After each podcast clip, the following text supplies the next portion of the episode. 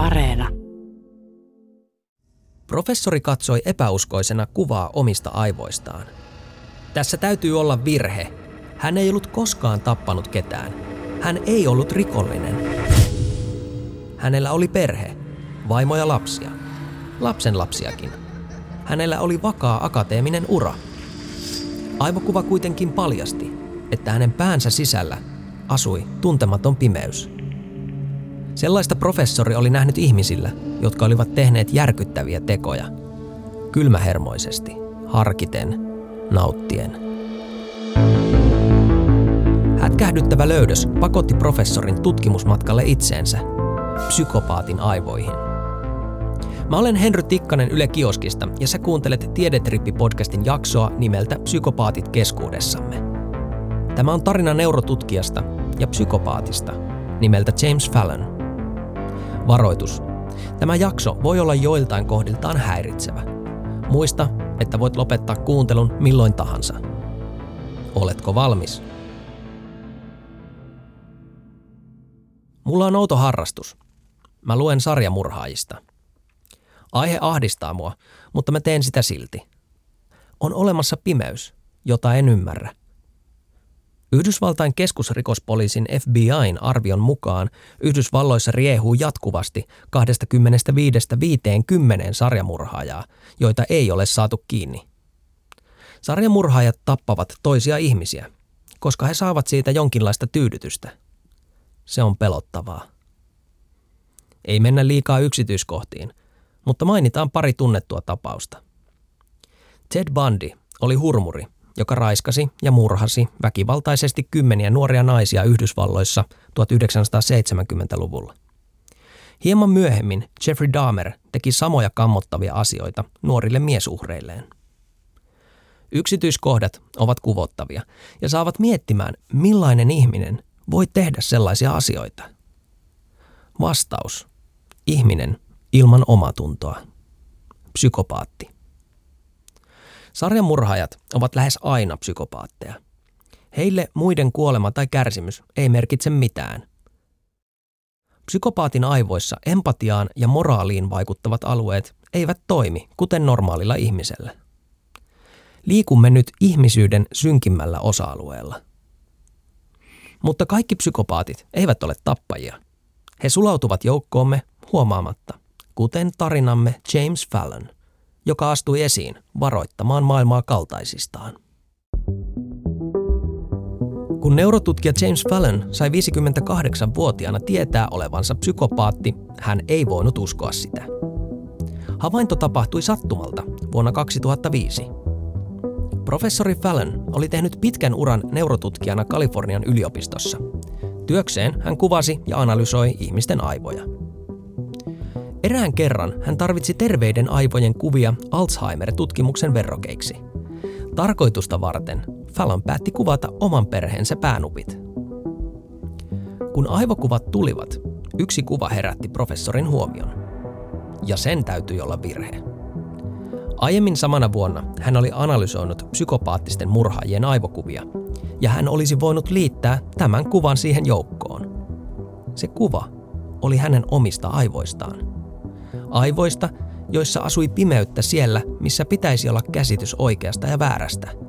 Pimeyttä siellä, missä pitäisi olla myötätuntoa. Fallon oli ylpeilyt sillä, että hän kykeni tunnistamaan psykopaattisen murhaajan pelkästä aivokuvasta. Nyt hän joutui tunnistamaan itsensä. Mutta eihän Fallon ollut psykopaatti. Todisteet kuitenkin kertoivat toisin. Kun Fallonin äiti kuuli poikansa itsetutkiskelusta, hän kehotti tätä tonkimaan sukuhistoriaa. Äiti tiesi siellä olevan jotain. Sieltä löytyi verta. Paljastui, että Fallonin eräs isoisä oli ollut Yhdysvaltain ensimmäinen tunnettu äidin murhaaja. Lähisuvusta löytyi myös seitsemän muuta murhamiestä. Sukupuussa roikkui myös 1800-luvun lopun murhamysteri kuuluisuus Lizzie Borden – jonka epäiltiin tappaneen kirveellä sekä isänsä että äitipuolensa. Psykopatian tiedetään olevan perinnöllistä, joten Fallon päätti tutkia perimänsä. Kun geenitestin tuloksia odoteltiin, Fallon arvioi Wall Street Journal-lehden haastattelussa, että häneltä löytyisi niin kutsuttu soturigeeni. Fallon uskoi myös kantavansa korkean vastustuskyvyn perimää sekä geeniä, johon yhdistyy hyvä muisti, mutta myös alttius skitsofreniaan ja ahdistuneisuuteen. Fallon arvasi koko rivin oikein. Lisäksi hänellä havaittiin olevan erikoinen yhdistelmä empatiakyvyttömyyteen ja aggressiivisuuteen yhdistettyjä geenejä. Psykopaattisten aivojen rakennuspalikat. Viimeinen niitti oli maailman kuuluisimman vankilapsykiatrin Robert Harein kehittämä psykopatiatesti. Sitä on käytetty jo 40 vuoden ajan psykopatian arvioinnissa. Saamaansa pistemäärää Fallon ei ole koskaan kertonut julkisesti, koska sanoo häpeävänsä kuinka korkea se on. Hän on vain kuvailut olevansa prososiaalinen psykopaatti.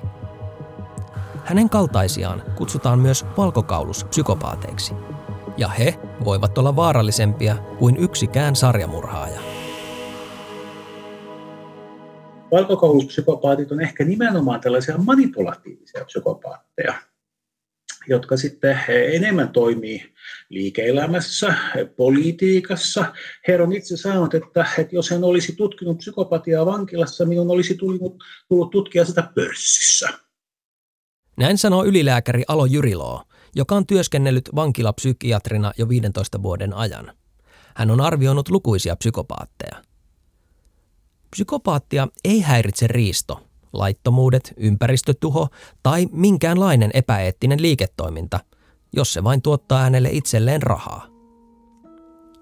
Psykopaatti James Fallon on sanonut, että jos psykopaatti pääsee poliittiseen johtoon, jälki on karmeaa. Neuvostoliiton diktaattori Josif Stalinin on epäilty olleen psykopaatti. Kaikki Stalinin tavanneet hullaantuivat hänen karismastaan. Jopa Iso-Britannian pääministeri Winston Churchill. Stalin oli hurmaava ja rakastettu, isä aurinkoinen. Moni luuli olevansa hänen luotettu ystävänsä, kunnes tuli petetyksi, hylätyksi tai tapetuksi. Stalin tapatti miljoonia oman maansa kansalaisia poliittisissa vainoissa, eli pönkittääkseen omaa valtaansa. Normaalilla tunneelämällä ja moraalisella kompassilla varustettu ihminen ei tee sellaista. Jos mietitään tämän päivän valtiojohtajia, niin mieleen tulee eräskin äänekäs johtaja, joka valehtelee toistuvasti ihan pokkana, suurentelee ja kehuu itseään estoitta, käyttää valta-asemaansa oman etunsa ajamiseen ja lietsoo tietoisesti eri puraa. Mitään diagnoosia ei tällaisen pohjalta voi tietenkään vetää, mutta asiantuntijoiden mukaan käytös on vähintäänkin narsistista. Psykopaattien joukossa on useita narsisteja, mutta harva narsisti on psykopaatti. Merkittävä ero on biologinen. Psykopaatiksi synnytään, narsistiksi kasvetaan. Ei siis sotketa narsismia psykopatiaan, vaikka nämä persoonallisuushäiriöt voivat ilmetä jokseenkin samankaltaisina. Psykopaattien arvioinnin ongelma on se, että sitä tehdään lähinnä vain vankilassa. Toisin sanoen, arviointi ei tavoita niitä psykopaatteja, jotka eivät joudu vankilaan. Siis psykopaatteja, joilla ilmenee vähemmän antisosiaalista ja impulsiivista käytöstä.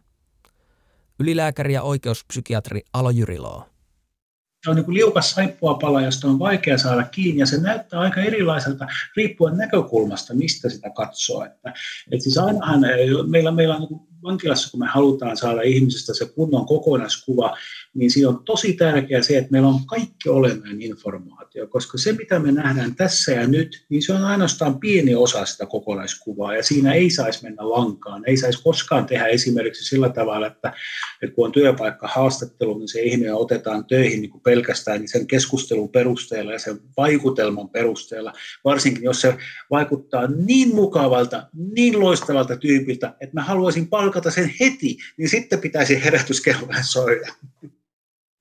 Kaikille vangeille ei tehdä psykopatia-arviointia. Niitä tehdään ainoastaan mielentilatutkimusten, vaarallisuusarvioiden ja elinkautisvankien riskiarvioinnin yhteydessä. Psykopatian arviointi on myös mutkikasta. Ajatukset ovat nimittäin näkymättömiä. Niitä yritetään houkutella esiin, ja ne paljastuvat tekojen kautta. Piirteitä on joillakin enemmän, toisilla vähemmän.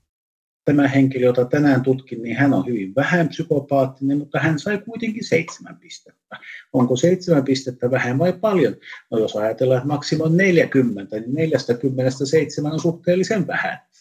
Ja, ja siinäkin sitten on sovittu tällainen raja, että se olisi noin 30 pistettä, joka sitä antaisi sen psykopatian diagnoosin, mutta sehän ei tarkoita sitä, että 28 on, on vähän, vaan itse asiassa 28 on tosi paljon.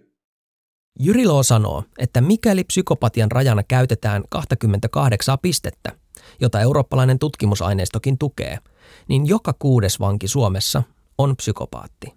Noin 16 prosenttia. Onko se paljon vai vähän? Se on yllättävän vähän ja toisaalta paljon, kun otetaan huomioon, että psykopaatteja arvioidaan olevan muutama prosentti väestöstä.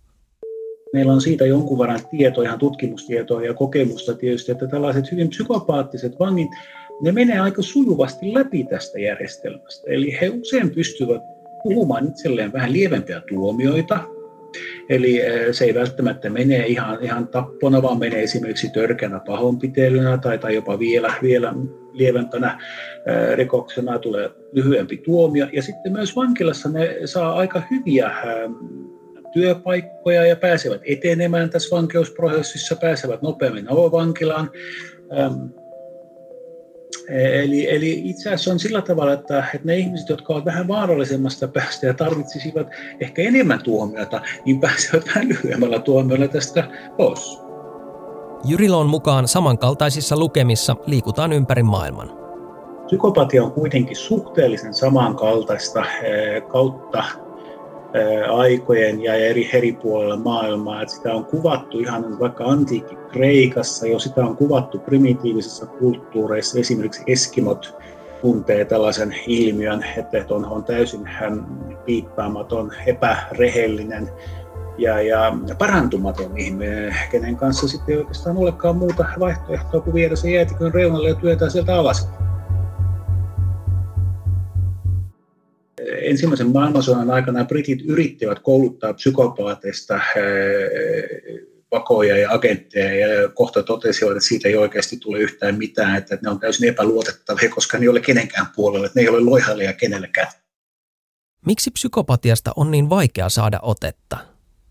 Miksi se on niin kuin liukas saippua pala, kuten ylilääkäri Jyriloo kuvailee? Ne perusteet, joilla olemme tottuneet arvioimaan kanssaihmisiä, eivät päde psykopaattiin. Ylös on alas ja alas on takaviistoon.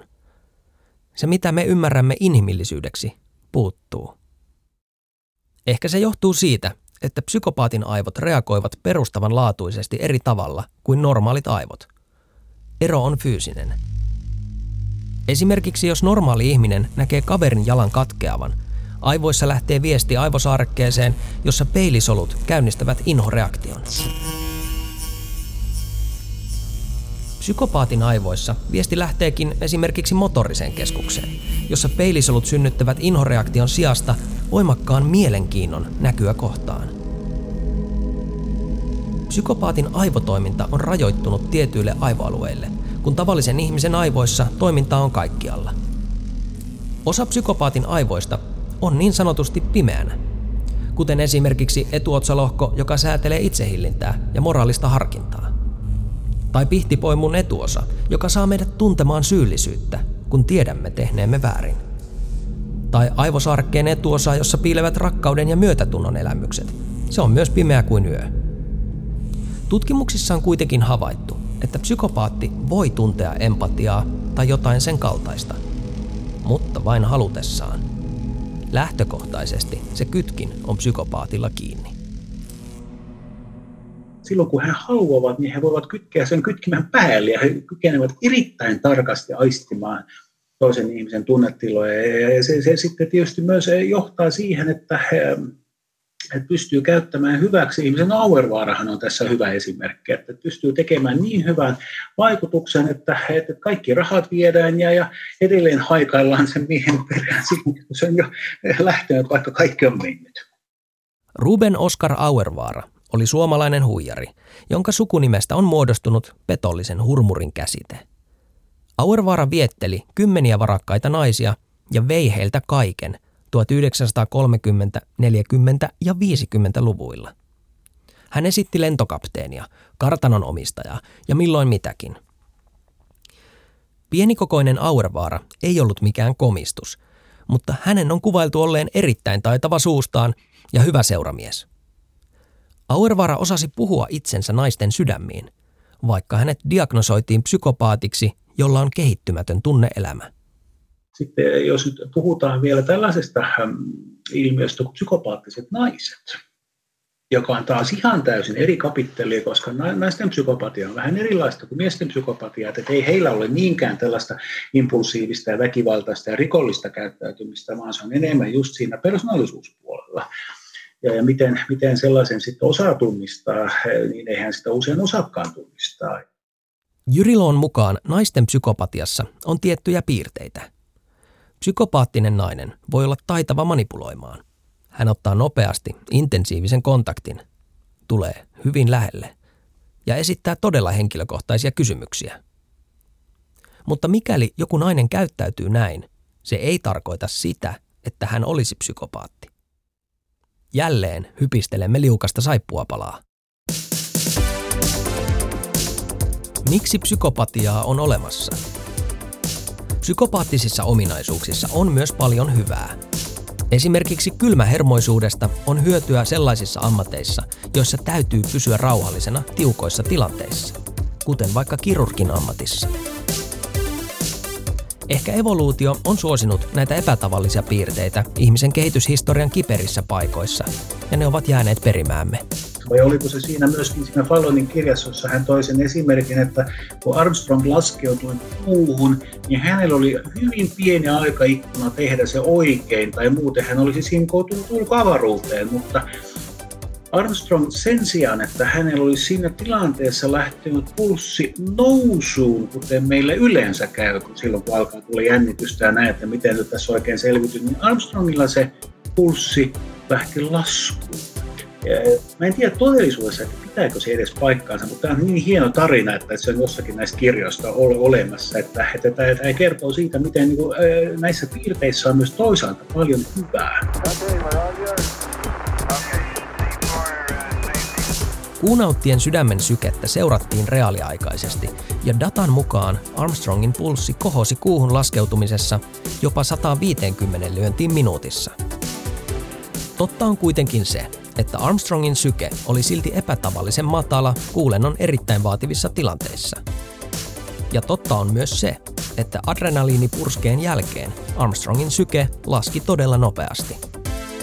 Ei ole silti syytä olettaa, että Armstrong olisi ollut psykopaatti, koska hän oli kovakuntoinen ja kylmähermoinen suorittaja.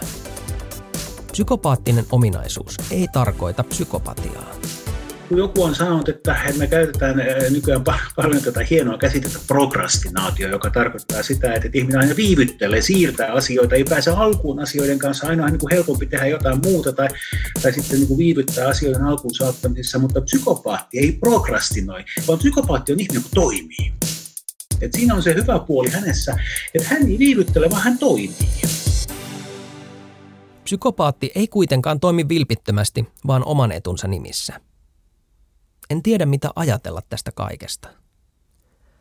Ehkä psykopatia on jonkinlainen virhe ihmisen geneettisessä koodissa. Epätodennäköinen geenien yhteensattuma, jonka seurauksena sinänsä hyödyllisistä psykopaattisista ominaisuuksista tuleekin hallitseva tila. Tämän jakson alussa mä kerroin sarjamurhaajista. Elokuvien ja sarjojen vaikutuksesta me yhdistetään helposti psykopatia sarjamurhaajiin – Populaarikulttuuri luo monenlaisia myyttejä. Elokuvahahmo Hannibal Lecter on pirullisen älykäs ja verenhimoinen psykopaatti. Todellisuudessa psykopatia ja älykkyys ovat toisistaan riippumattomia asioita. Toisin sanoen, se, että joku on psykopaatti, ei tarkoita sitä, että hän olisi älykäs. Eikä psykopatia tarkoita automaattisesti rikollisen uraa. James Fallon on psykopaatti. Fallon on hyväkäytöksinen, karismaattinen ja lupsakka mies, joka on luonut akateemisen uran, ja hänen perheelämänsäkin on pysynyt kasassa. Hän kuitenkin kertoo Hanna Nikkasen ja Anu Silverbergin Longplay-artikkelissa Pimeyden ytimessä, että jos hänen pitäisi valita sukulaisen hautajaisten ja hyvien bileiden välillä, niin hän skippaisi hautajaiset ilman tunnontuskia. Mutta hän kertoo pakottavansa itsensä tekemään oikein. Tai mitä hän olettaa läheistensä ajattelevan siitä, mikä on oikein. En oikeasti välitä siitä, toiminko väärin. En piittaa moraalista. Se ei tunnu minusta miltään, Fallon sanoo haastattelussa. Kaikki ovat piittaamattomia joskus, mutta Fallon kertoo olevansa aina täysin piittaamaton. Fallon lisää toimittajille. En yritä paisutella tarinaani, mutta muistakaa, että olen luultavasti paljon ikävämpi tyyppi kuin te kuvittelette. Okei, Fallonin valovoimaisen kuoren alla on piilossa kylmä ja laskelmoiva psykopaatti. Miksi se psykopaatti on pysynyt kurissa? sarjamurheista ajatellaan, että siis yli 90 prosenttia, ehkä jopa lähes 100 prosenttia on psykopaatteja. Eli, eli siinä äh, on, on usein, usein niin kuin samantyyppinen tarina, joka toistuu aina uudelleen ja uudelleen. Et siinä on huonot geenit ja siinä on myöskin erittäin vaikeat kasvuolosuhteet. Siinä on toistuvia lapsuuden traumatisoitumisia, siinä on vakavaa väkivaltaa, siinä on vakavaa hyväksikäyttöä. Että nämä on, ne on ihan karmeita tarinoita järjestää, kun näistä psykopaateista sitä elämän tarinaa lähtee, lähtee tutkimaan ja selvittämään. Eli hirviö luodaan kaltoinkohtelulla. Psykopatia on perinnöllistä, mutta lapsuuden traumaattiset asiat voivat nostaa sen huonoimmat puolet esiin – ihmiset syntyy psykopaateiksi, mutta ähm, jos heillä on hyvä perhe, on hyvä äiti, on hyvä kasvatus, ja heillä opetetaan, millaisia asioita saa tehdä ja mitä ei saa tehdä ja mikä on kiellettyä ja mistä sitten tulee, tulee myöhemmin lain, lain mukaan rangaistuksia, niin se voi olla näin, että ne ihmiset niin oppii ne rajat ja oppii sen sallitun käyttäytymisen, että heistä ei koskaan tule rikollista. Ja näin kävi myöskin James Fallonille. James Fallonilla oli hyvä lapsuus. Hän on sanonutkin, että hänen kirjansa kertookin oikeastaan hänen äidistään, joka osasi lempeästi ohjata erikoisen poikansa oikeaan suuntaan. Suomi on pieni maa ja meillä on toimiva neuvolaverkosto ja lastensuojelu. Yhteiskunnan turvaverkot pyrkivät estämään sen, että kukaan ei joutuisi kasvamaan kelvottomissa oloissa. Osittain näistä syistä Suomessa on nähty vain vähän sarjamurhaajatapauksia. Suomessa on ollut ainoastaan yksittäisiä sarjamurhaajia, joista meillä on tietoa, mutta kyllähän täälläkin on ollut ja, ja varmaan tulee, tulee joskus uudelleenkin, mutta pienessä maassa, kun tämä on niin harvinainen ilmiö, niin pienessä maassa on aina se ongelma, että meillä on suhteellisen heikko kyky tunnistaa tällaisia harvinaisia tapauksia ja myöskin lainsäädäntö ei aina tule niin perään, että, että se ei se niin osaa, osaa reagoida oikein eh, tapauksissa, eh, jotka ovat äärimmäisen poikkeuksellisia, kuten esimerkiksi vaikka tämä sarjakuristaja oli. Oman äitinsäkin kuristanut sarjamurhaaja Michael Penttilä on todettu erittäin vaaralliseksi henkilöksi, jolla on seksuaalinen motiivi väkivaltaisille teoilleen. Siitä huolimatta hän pääsi henkirikosten ja niiden yritysten jälkeen kerta toisensa jälkeen vapaalle jalalle. Vuonna 2018 hän kuristi hengiltä neljännen uhrinsa ja tuomittiin elinkautisen vankeusrangaistukseen. Iltasanomien mukaan oikeuspsykiatrinen raportti kertoo Penttilän psykopaattisuuden asteen olevan vakava. Penttilän pistemäärä psykopaattisuutta mittaavassa testissä – oli 34 pistettä 40. Psykopatia on yksi keskeisistä väkivaltarikoksen uusimisen riskitekijöistä. Psykopatiaan ei ole olemassa parannuskeinoa, eikä juuri toimivaa hoitoakaan. Kun psykopaateille on yritetty antaa terapiaa, se on tehnyt psykopaateista entistä vaarallisempia. Ilmeisesti psykopaatit oppivat terapiassa uusia työkaluja ihmisten manipulointiin – Vankeusrangaistus sellaisenaan ei myöskään auta, koska psykopaatti ei kadu eikä opi virheistään. Ja vankilassa istuminen ei muuta aivoanatomiaa. Psykopatian piirteitä ovat muun muassa pinnallinen viehätysvoima, kovuus ja tunteettomuus, heikko käyttäytymisen kontrolli ja useat lyhytaikaiset irtosuhteet. Tunnistitko itsesi? Ei hätää, Meissä kaikissa on jotain psykopaattisia piirteitä jossain määrin. Jyriloon mukaan psykopatiaa ei voi määritellä minkään yksittäisen asian perusteella, joten ei kannata sortua keittiöpsykologiaan. Miten psykopaatilta voi suojautua? Meillä on just se, että milloin syttyy joku varoituslamppu, että milloin, milloin me, meistä alkaa tuntua siltä, että meitä veetetään, että me mennään mukana johonkin sellaiseen, johon me ei oikeasti haluta mennä mukaan. Miten me niin tunnistetaan se prosessi ennen kuin me ollaan liian syvällä siinä jo sisällä. Tilastollisesti psykopaatteja arvioidaan olevan väestöstä noin 2-4 prosenttia, jos psykopatian skaala pidetään laajana.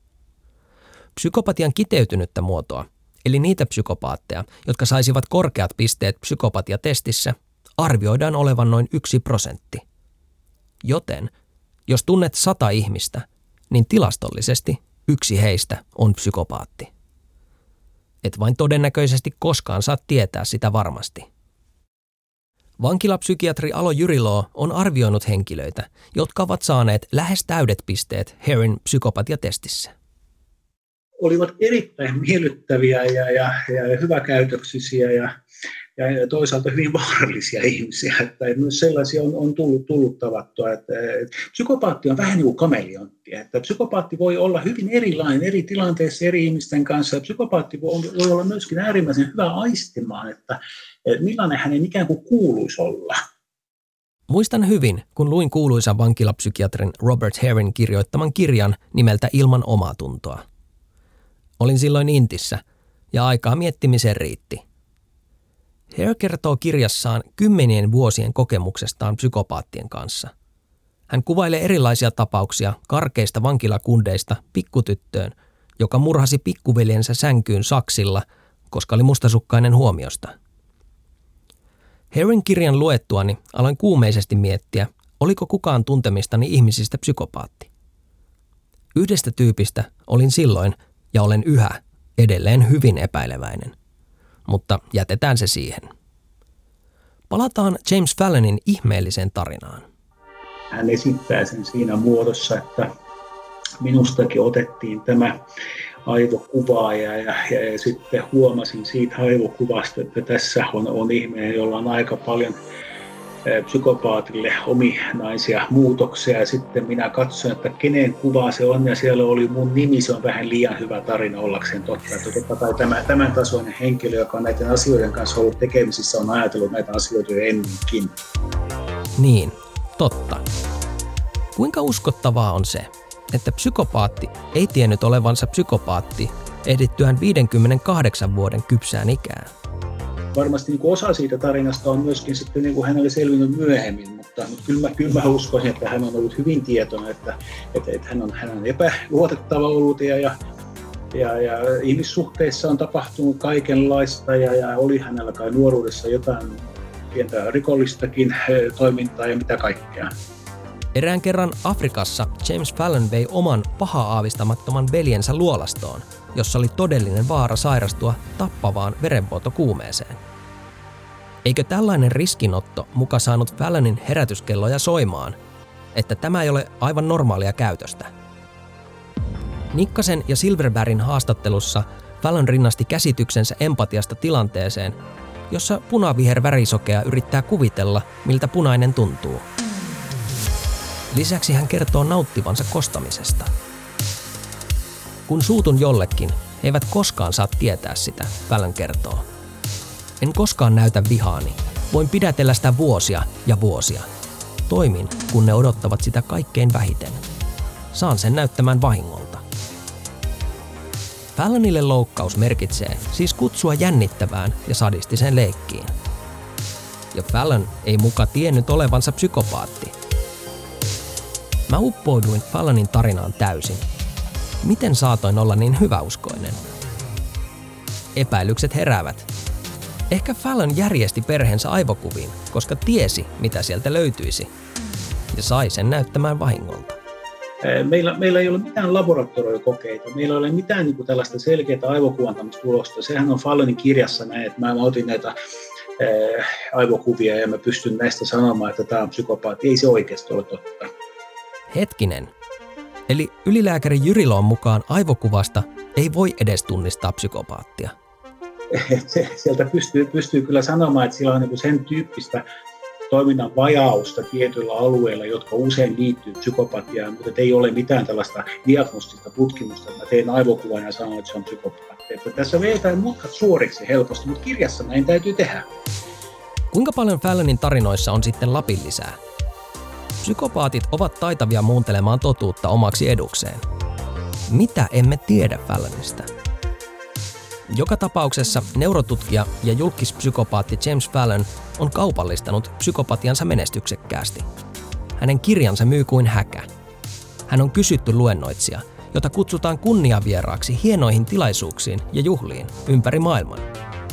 Minäkin teen hänestä podcastia suomalaiselle yleisölle. Ihmiset fanittavat ja ihailevat Fallonia, mikä varmaankin ruokkii psykopaatin suhteetonta minäkuvaa. Fallon on onnistunut mahdottomassa. Hän on tehnyt itsestään sympaattisen psykopaatin. Ja siitä vielä maksetaan hänelle.